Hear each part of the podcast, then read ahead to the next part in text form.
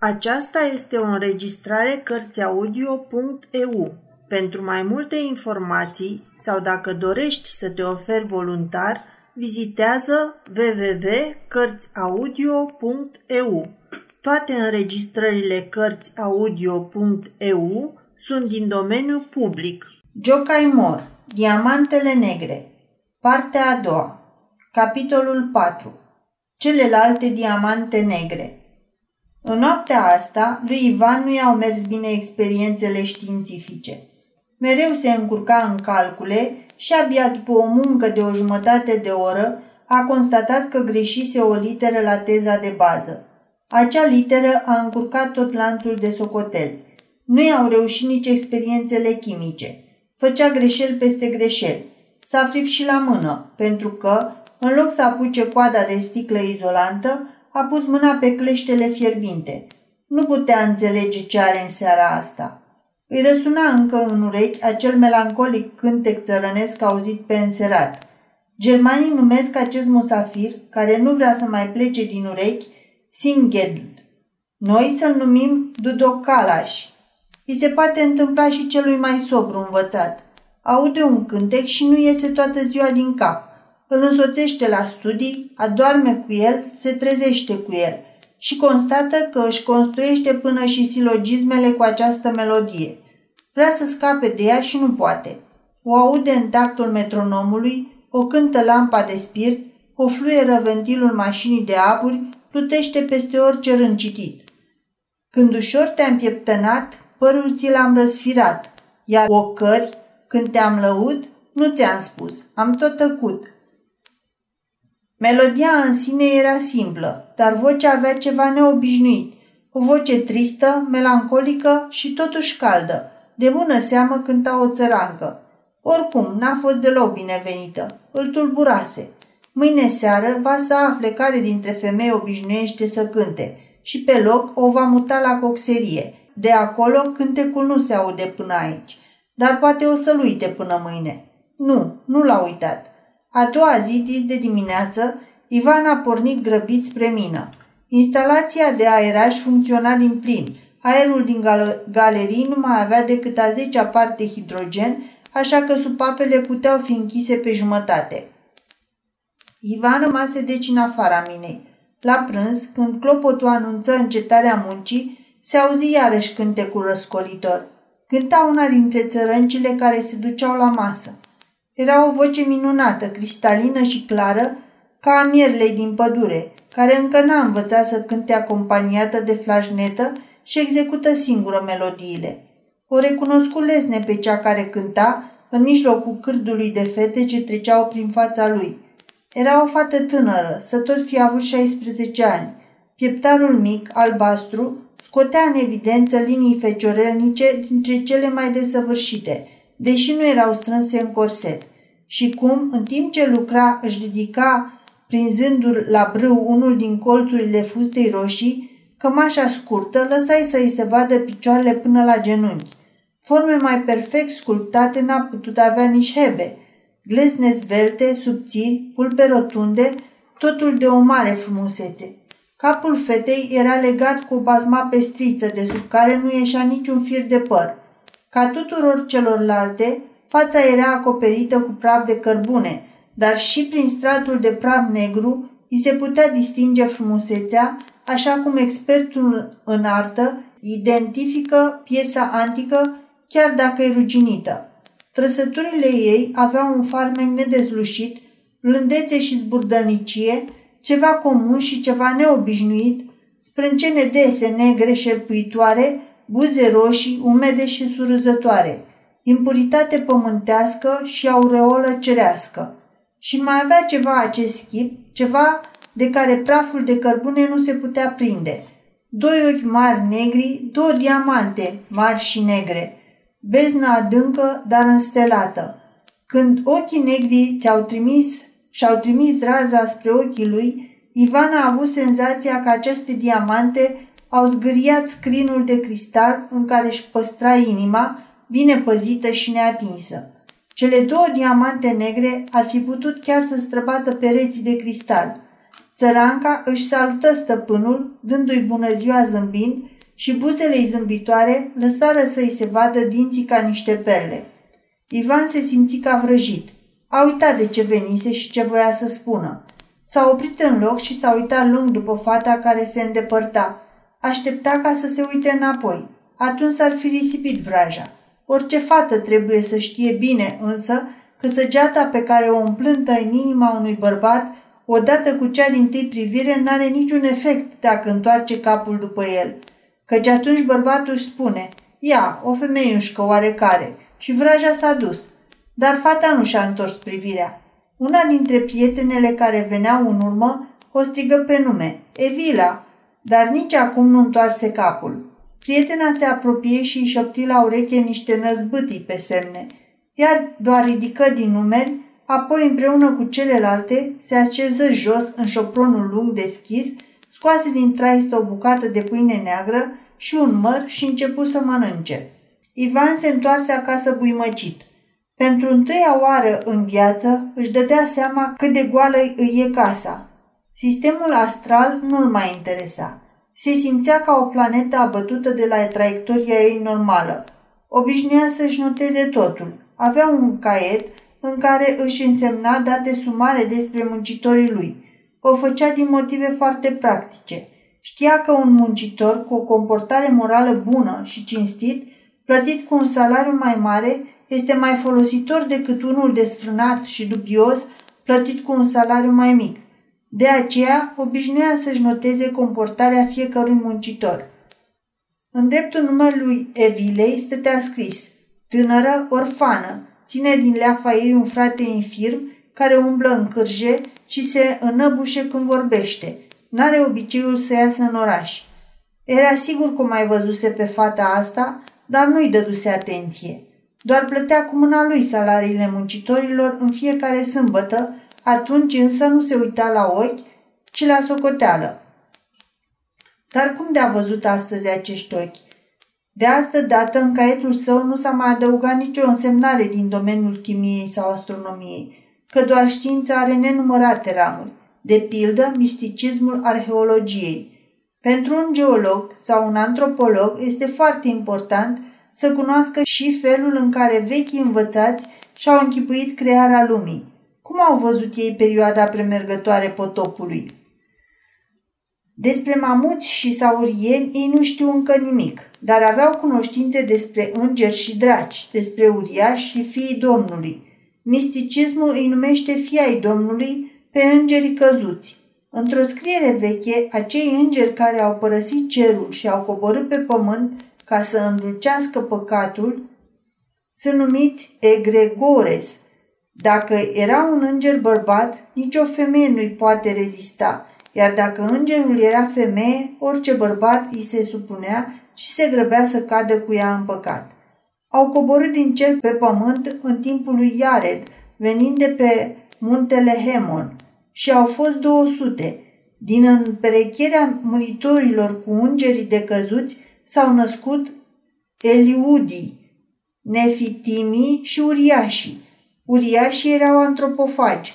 Dintre îngerii renegați, cel mai păcătos a fost Azael, cel mai seducător Semiazas și amândoi zac în mijlocul deșertului Dudael, legați și îngropați sub pietrele grele de către îngerii Rafael și Mihael. Vor zace acolo timp de 610 generații și atunci vor fi judecați de Domnul. Fiii lui Cain au fost primii care s-au lăsat seduși de îngerii femeiești, îmbrăcați în haine de foc și de atunci, oriunde ajungeau, ardea pământul sub picioarele lor. Ce povești naive puteau ticlui cu seriozitate învățații de odinioară. Înainte de diluviu, nici nu trăiau oameni. Tipiile lui Nefitim și Eliud nu sunt altceva decât resturile rinocerului de odinioară, iar dacă împreună cu conducătorul lui Semiazas Egregores au fost condamnați să stea închiși 610 generații, acest timp a trecut de mult și acum ar fi trebuit să-i vedem. Dar oare într-adevăr nu-i vedem? Nu cumva umblă printre noi? Cine știe? Fața asta pe care a zărit-o acum s-ar putea să fie Aidoma cu a lor. Ți-ai putea închipui ușor că așa arătau diavolii când erau încă îngeri. Lumina cerească și umbrele iadului care vor să se unească într-o viață pământească. Toată povestea lui Nefitim și Eliud este absurdă, de necrezut, dar această față unică nu poate fi pusă la îndoială de nicio geologie sau arheologie. Asta e fața lui Nefitim. Dar ce se întâmplă în creierul unui om serios, cu concepții științifice? ce cu acest fenomen care aleargă de-a lungul și de-a latul tuturor sistemelor? Ce nume are acest produs chimic care scapă calculelor? Dragoste? Nu poate fi. După definiția filozofilor, dragostea este simpatia a două contrarii, soarele central al microcosmosului, care dă căldura necesară vieții, etc. De fapt, nici filozofii înșiși nu știu ce este. Ca să fie vorba de dragoste, e necesară întâlnirea a două suflete. Este dragostea un instinct animal? Iar dacă ar fi, cine l-ar lua în seamă? Un înțelept își domină instinctele, nu se lasă stăpâni de ele. În sfârșit s-a dumerit. Este un sentiment într totul normal și neutru, fără niciun sublimat îmbătător și fără niciun precipitat coroziv. Este sentimentul numit milă. Compătimirea față de un copil tânăr și sărac, rămas fără tată și fără mamă și care, pe deasupra, mai trebuie să-și întrețină și fratele infirm și nenorocit și nu lasă să cerșească din casă în casă, ci împarte cu el bucățica de pâine, îi cumpără leacuri scumpe de la farmacie, ea mulțumindu-se cu un biet măr și o bucată de pâine. Și totuși e veselă, cu minte și cinstită, nici măcar nu se uită înapoi – Oh, bineînțeles, Ivan a rămas liniștit atunci când a zărit acest chip de fecioară, măjit cu praf de cărbune, în inima lui însă și-a făcut loc mira și când și-a oprit privirea asupra picioarelor ei ca de ninfă, goale până peste genunchi, nu s-a gândit la nimic altceva decât la faptul că aceste picioare delicate trebuie să umble prin zgura neagră și grunzuroasă și și-a spus că nu trebuie alungat acest sentiment atât de omenesc, ci lăsat să se desfășoare firesc. După cum ne învață metafizica, binefacerea, mila și recunoștința sunt sentimente înrudite cu dragostea și cu voluptatea, dar tocmai pentru că sunt înrudite, nu sunt identice, precum nu este identică dragostea între frați cu dragostea dintre soți. Într-adevăr, una e să ajuți niște țărânci săraci și orfane și alta să te îndrăgostești de ele. Sâmbăta următoare, seara, când muncitorii au venit să primească leafa săptămânală din mâna stăpânului lor, care în același timp era și casier plătitor, Evila a rămas ultima. Așa se și cuvenea, deoarece ea era cea mai tânără. În cerdacul căsuței, Ivan scosese o masă de lemn nevopsită pe care număra banii muncitorilor și își însemna într-un catastiv mare, liniat, cât a muncit fiecare și câți banii se cuvin. Evila s-a apropiat și ea de masă. La poartă o așteptau câteva din ortacele cu care se ducea de obicei spre casă. Era îmbrăcată ca și în restul săptămânii. Numai fusta roșie nu era sumeasă ca după muncă. Avea și acum fața neagră de cărbune. Când fata ajunse în dreptul mesei, Ivan vorbi cu liniștea filozofică a generozității caritabile. Copila mea, am hotărât să-ți dublez leafa. De ce? întrebă fata ridicând spre el cu mirare ochii aceia mari, în stare să împrăștie orice nor. Pentru că am aflat că ai un frate infirm pe care îl întreții din câștigul tău. Cred că nu ți-ar mai, nu-ți mai rămâne nici de îmbrăcăminte. Știu că ai purtare bună, ești cinstită. Îmi place să, să răsplătesc pe cei care se poartă bine – Începând de astăzi, primești leafă dublă. Dar nu vreau, răspunse fata. De ce? Era rândul lui Ivan să se mire. De ce nu vrei? repetă el. Pentru că, dacă o să-mi dați leafă mai mare decât ortacilor mei, au să spună că bovnica dumneavoastră și atunci n-am să mai pot rămâne aici. Toate prietenele au să mă bârfească. În fața acestui răspuns naiv, natural, simplu și îndrăzneț, Ivan se tulbură de-a binelea. Nu mai știu ce să spună. Îi plăti ce îi se cuvenea pe săptămâna aceea. Ea împături cu indiferență Fiorini și afară, în fața lui, fără niciun gând de cochetărie, deschise rochia la piept și își vrâ banii în sân sub cămașe. Apoi spuse noapte bună, făcu o plecăciune și se îndepărtă. Ivan intra amețit în casă. Nu cunoștea încă această stare sufletească. Citise mult, umblase destul prin lume, văzuse și femei multe, dar ceea ce se întâmplase acum nu putea să-și explice. N-ar vrea să se creadă că e bovnica mea. Se teme că atunci n-ar mai putea rămâne la mine. Deci habar n-are că amanta unui domn nu mai care cărbune, care cărbune cu roaba. Nici nu știe ce e o amantă. Știe însă că trebuie să se păzească de acest lucru. Cât de serios vorbea și totuși zâmbea. Nu era conștientă nici că vorbește serios, nici că zâmbește. O sălbatică cu chip de înger. Știe desigur că e frumoasă, dar încă nu știe cât prețuiește frumusețea ei. Vorbește despre lucruri pe care a le bănui este o virtute, a le cunoaște este păcat. Există vreo deosebire între ea și celelalte femei? Nu, pentru că deopotrivă sunt cele îmbrăcate în mătase și cele cu picioarele goale. Și cu toate acestea era o copie fidelă a Evei biblice. Nu așa se obișnuiesc să o reconstituie arheologii, ci așa cum și-a închipuit-o cel mai mare poet, Moise. Eva, care încă nu știe să rășească pentru goliciunea ei, prototipul frumuseții sălbatice, în forma ei străveche, neatinsă, care încă nu-și atârnă panglici în păr și scoși la gât, care se plimbă prin paradis fără gânduri ascunse și se joacă cu șarpele. Femeie desăvârșită față de bărbatul ei, dar cu totul copil față de ea însăși și totuși își iubește fratele infirm cu o dragoste de mamă. Statura ei cu linii sculpturale, chipul ei plin de viață, ochii fermecători, vocea du- duioasă, cu mâinile pe brațele roabei și cu sufletul plin de grija pâinii de toate zilele. Pe față cu rugina neagră lăsată de muncă și în cânte cu naivități culese de aici, de colo. Păcat de ea. Apoi adăugă, păcat și pentru alții. Vechea bună dispoziție a lui Ivan se risipi cu totul. Spiritele înalte, suprapământești, cu care era obișnuit, l-au părăsit și l-au năpădit altele pe care până atunci nu le cunoscuse. Demonii care i s-au arătat în drept în deșert Sfântului Anton și l-au ispitit. Strigoii care îi se ivesc în somn, spiritușii sângelui înfiermântat pe care asceții arungă din lăcașurile lor cu curele ghintuite, împotriva cărora puznicii se supun la cazne, punându-și furnici în veșminte. Între el și instrumentele reci ale științei stăruia această ființă seducătoare.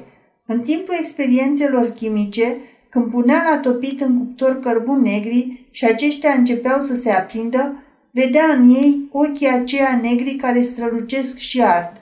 Când gazele eliberate din legăturile lor și erau de luau auzul, îi se părea că aude cuvintele ei, iar când apuca tocul ca să, să adauge la notele sale câteva noi formule din științele naturii, se trezea desenând chipul ei și îl găsea izbutit. Orice făcea, nu putea să-și ia gândul de la ea. Cartea cu miros de mucegaie pe care a luat-o ca să-și mai schimbe gândurile vorbea despre bărbați renumiți, înnebuniți după femei mai prejos de rangul lor. Lordul Douglas s-a îndrăgostit de o ciobăniță, dar pentru că ea n-a vrut să devină prințesa lui, s-a făcut el însuși cioban și păștea oile cu ea. Contele Pelletier s-a căsătorit cu o țigancă și a ajuns ca și ea cântăresc de stradă. Bernadotte, regele Suediei, a cerut în căsătorie o fată care păștea gâștele, dar ea l-a refuzat. Ioan Habsburg de Lorena, principe împărătesc, s-a căsătorit cu fica unui șef de postă, poștă de la țară. Un alt principe împărătesc austriac s-a însurat cu o actriță de provincie. Soția țarului Petru cel Mare a fost fica unui preot de țară. Un membru al familiei lui Napoleon a luat în căsătorie o spălătoreasă, care mai, mai înainte îi fusese amantă. Și de ce n-ar fi cu putință? Oare un om îmbrăcat în pănură nu poate avea parte de frumusețe, de drăgălășenie, de inimă bună ca unul îmbrăcat în mătase? Din potrivă, cele mai mari păcate bântuie lumea celor de sus. Zoraia l-a îndemnat pe Albohacen să-i omoare copiii, deși era fată de rege. Faustina frecventa des lupanarul și lua bani de la iubiții ei, deși tatăl ei, tatăl ei era împărat, iar soțul ei divus. Marchiza de Astorgas a înfipt un ac lung de păr în inima soțului ei, în timp ce acesta dormea. Semiramida a umplut un cimitir întreg cu pietre funerare ale soților ei. Pe regele Otto l-a otrăvit soția cu o mănușe. Ioana, regina Neapolelui, a împletit singură funia cu care a pus să-l sugrume pe soțul ei, regele. Jean Lafol și-a torturat bărbatul până la moarte. Țarina Ecaterina l-a înșelat și a provocat moartea domnitorului, soțul ei. Dar femeile din familia Borgia, Tudor, Silii, renumite că purtau brâul Afroditei în jurul coroanei. În schimb, aici în lumea de jos nu găsim oare virtuți înalte. Gausin, actrița care a scris pe cecul înalt primit de la iubitul ei bogat, mă iubește pe veci, în loc de un milion, Kinsili, o altă actriță care și-a mușcat în două limba ca să nu poată divulga numele amantului ei când au dus-o în camera de tortură, Alice care acceptă duelul în locul soțului ei și moare, abelienele care se sinucid cu opiu de dragul iubiților lor și toate celelalte care, aici, în straturile de jos ale societății, rabdă, suferă, tac și iubesc. Astfel, chiar și filozofia și istoria s-au aliat cu Ivan – dar rămite visurile. Visul era o oglindă fermecată în care omul se vede așa cum ar fi fost dacă s-ar fi putut crea pe sine însuși. Chelul tichie de mărgăritar visează. Chipul iubit pe care nu-l poți vedea când, cât ești treaz poate fi silist să apară în somn așa cum îți dorești. Visul este cel mai destoinic mijlocitor. Spre sfârșitul săptămânii care a urmat, Ivan a început să bage de seamă că mintea lui bună și întreagă și-a pierdut cu totul virtuțile de până atunci. Cu cât își chinuia mai mult creierul să se reîntoarcă la teoriile abstracte, cu atât mai aplic se răsculau împotriva lui demonii. Ultima dată, într-o seară, în timp ce făcea experiență cu clor, a încălzit prea tare un balon de sticlă și acesta se sparse în bucăți împroșcă în fața lui visătoare cu ciopuri de sticlă și jar. Își lipi în grabă plasture englezesc pe răni, fără să se gândească o clipă măcar că punându-și un plasture negru de-a curmezișul nasului, nu arăta deloc frumos. O furie oarbă îl cuprinse. Era ca ieșit din minți. Trebuie să termine odată. Ori într-un fel, ori într-altul. Poți să nebunești dacă vrei, dar dacă ești îndrăgostit, nu există decât o singură soluție. Ia-o în căsătorie. Nu-ți pasă de nimeni. E singurul reprezentant al familiei. Nu-ți poruncește nimeni. Căsătorește-te și pe urmă ne apucăm de alte treburi. Așa nu mai poate merge. Mezalianță? Nu există om pe lume care să înțeleagă acest cuvânt. Și dacă ar exista, să vină cu mine acolo, sub pământ, când am fața neagră mânjită cu cărbune, să vadă dacă roșesc când aud acest cuvânt. Ivan nu mai văzut pe Evila până sâmbăta următoare. În acea zi, după rânduială, ea a apărut la locul lor obișnuit de întâlnire, pe cerdac, în fața mesei la care se plătea salariile. De asta dată, când puse leafa pe o săptămână în mâna Evilei, îi ținu mult mâna în mâna lui. Fata zâmbea. Poate pentru că se uita la plasurii negri așezați de-a lungul și de-a latul feței lui – Ascultă, Evila, vreau să spun ceva. Fata se uita la el și tăcea. Vreau să fii soția mea. Fata clătină din cap. Ei? întrebă Ivan mirat. Nu se poate, răspunse fata. Nu se poate? De ce nu se poate? Pentru că zlogodită, am un logodnic. Ivan dădu drumul mâinii. Cine e? Nu vă spun, zise fata cu o privire vănuitoare. Dacă v-aș spune, sunt sigură că l-ați alungat de aici sau nu l-ați mai avansat și până nu ajunge calfă nu mă poate lua. Atunci e zilier? Da, sigur. Și îl prețuiești mai mult decât pe mine care sunt domn? Fata ridică din numeri și lăsându-și capul într-o parte, se uită bănuitor cu coada ochiului spre Ivan, care era din ce în ce mai zăpăcit. Apoi își luă inima în din și răspunse la întrebare. I-am fost făgăduită de mult, când trăiau tata și mama, și făgăduiala lor trebuie ținută. Dracu să ia pe tatăl și pe mama ta, izbucni furios Ivan. Ce-mi pasă mie ce au făgăduit unui bivol? Eu pe tine te întreb, vrei să-l schimbi pe logodnicul tău cu mine? Evila clătină iarăși din cap. Nu se poate. Logodnicul meu e rău la mânie și sălbatic. Ar fi în stare să mă omoare și să dea foc minei dumneavoastră când urlă zuhatarul mai tare. Noapte bună! Cu aceste cuvinte coborâ din cerdac și fugi spre prietenele care o așteptau în fața porții. Ivan trânti catastiful pe masă cu atâta putere încât acesta se desfăcu în bucăți. O țărancă, o jivină sălbatică care nu știe decât să împingă roaba, să-i refuze mâna și inima. Și pentru cine? Pentru un țărănoi murdar, un nenorocit și un zdrențăros, care scormonește toată ziua sub pământ. Pentru o cârtiță. Și când rămase singur cu liniștea nopții, Ivan începu o luptă grea. Îl așteptau Azmodai și Leviatan – Primul, demonul celor nebuni din dragoste, celălalt, demonul celor care au ucis din cauza nebuniei.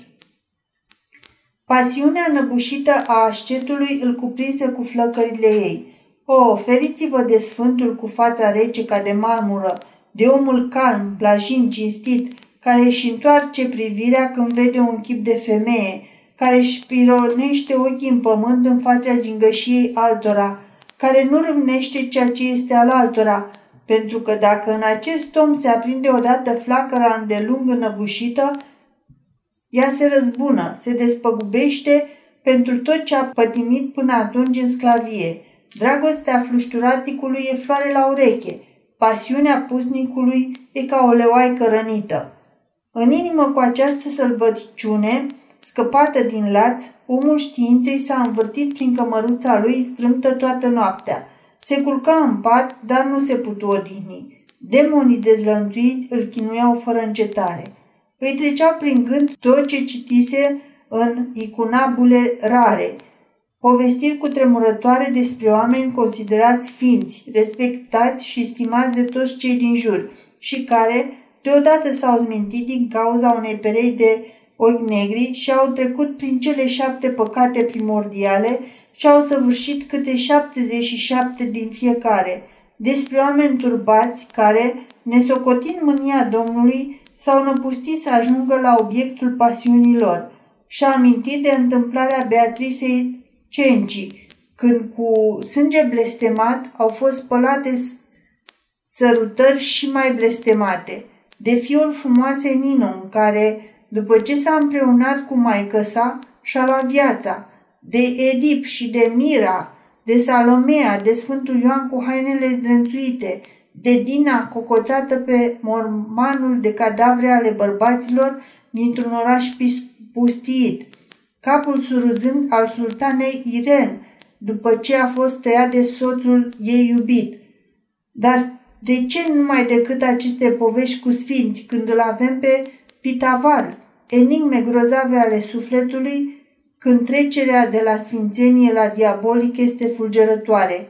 Ivan putea să înțeleagă și să simte tulburarea inimii acestui preot, care, îndrăgostindu-se de o țărancă frumoasă, a atras-o în casa lui, sub pretextul spovedaniei, a omorât-o pentru un sărut, apoi, nemai știind unde să ascundă cadavrul, l-a sfârtecat și l-a ascuns bucăți în locuri diferite. Pe una a aruncat-o în râu, pe alta a îngropat-o, iar pe cea de-a treia a ars-o. O, și el ar fi în stare de așa ceva și ar fi chiar mai dibaci decât preotul acela. Există otrăvuri dulci, misterioase, băuturi fermecate care aprind sângele și sting simțul rușinii. Și Ivan le cunoaște. Nu numai soția lui Ban Ban a fost sedusă în felul acesta, dar cel care a sacrificat cu astfel de o travă pentru imperiul misterios al lui Astarte, înnebunește, se usucă și piere și nu mai se știe nimic după aceea. Ce se întâmplă dacă își pierde, dacă se pierde și rămâne fără viață? Un simplu cadavru de la care nu se mai poate afla nimic. Atunci ar putea găsi un loc foarte liniștit. Când se retrage lacul în grota de cărbune, în labirintul hrubelor misterioase, se găsește ușor un loc tainic unde poate fi ascuns cadavrul unei fete. Acolo nu-l poate bănui și nu-l poate găsi nimeni. Apa unui lac nu divulgă secretele și un asemenea mormânt nu scoate morții la suprafață. Abia după multe secole, când aceste stânci vor fi clintite de la locul lor, va fi găsit un cadavru acoperit cu cristale, el însuși pietrificat, și savanții acelor vremi vor scrie tomuri întregi despre împrejurările în care un om a ajuns între formațiunile carbonifere și porfirice sub cele din ocean. Ha, ha, ha, râdea, iată până unde ajunsese. Ar putea proceda și altfel, să extragă pe cale chimică într-un cuptor, într-un furnal sau printr-o distilare în alambic tot ceea ce era mineral în trupul ei, să topească această materie ca să-și facă din ea o brățară și astfel să o poarte în veci la încheietura mâinii. Asta ar fi o adevărată logodnă, o adevărată căsătorie. De ce nu? Dacă mii și mii de stele au avut putere să se răzvrătească împotriva lui Dumnezeu, împotriva soarelui, să sară de pe orbită și să o ia razna descriind o, para- o parabolă nebună printre stelele fixe, de ce nu i-ar fi îngăduit și unui om să facă la fel? Inima lui Ivan se zbuciuma ca și când ar fi fost o cometă pe care flacăra ei proprie o poartă spre infinit. Bătea inima asta ca un sclav evadat care își calcă în picioare stăpânul și îi poruncește. Vai și amar de cel care i-ar fi ieșit acum în cale. Ivan zăcea întins pe pat, dar zvâgnirile nebunești ale inimii îl siliră să se ridice. Dar cine e inima asta? Eu sunt ea sau ea este euul meu. Se înălță deodată și cu pumnul lui greu avea un pumn năpraznic. Se lovi în piept în dreptul inimii, cum ar fi izbit un dușman necruțător. Taci odată! Cine-i stăpân aici? Tu sau eu? fă treaba, slugă. Eu sunt stăpânul și regele tău. Tu n-ai altceva de făcut decât să pompezi bioxidul de carbon din vinele albastre, să-l gonești în plămâni, să sugi chilul din landele mamare, să-l prefaci în sânge, să-ți treze arterele, să deschizi stăvilarele vinelor. Boala ta se cheamă atrofie sau hipertrofie, dar nu ești stăpân aici. Stăpână e voința mea. Lovindu-se atât de crâncen în piept, vi se păru că se vede într-o oglindă fermecată și că se încaieră cu umbra lui, cu propriul lui eu. Se simțea străin în fața acestui nelegiuit personaj care îi furase propriile trăsături. Și când mai ridică odată pumnii amenințători, părea că vrea să dea o lovitură iute și nimicitoare acelei arătări și să-i strige, piei din fața mea.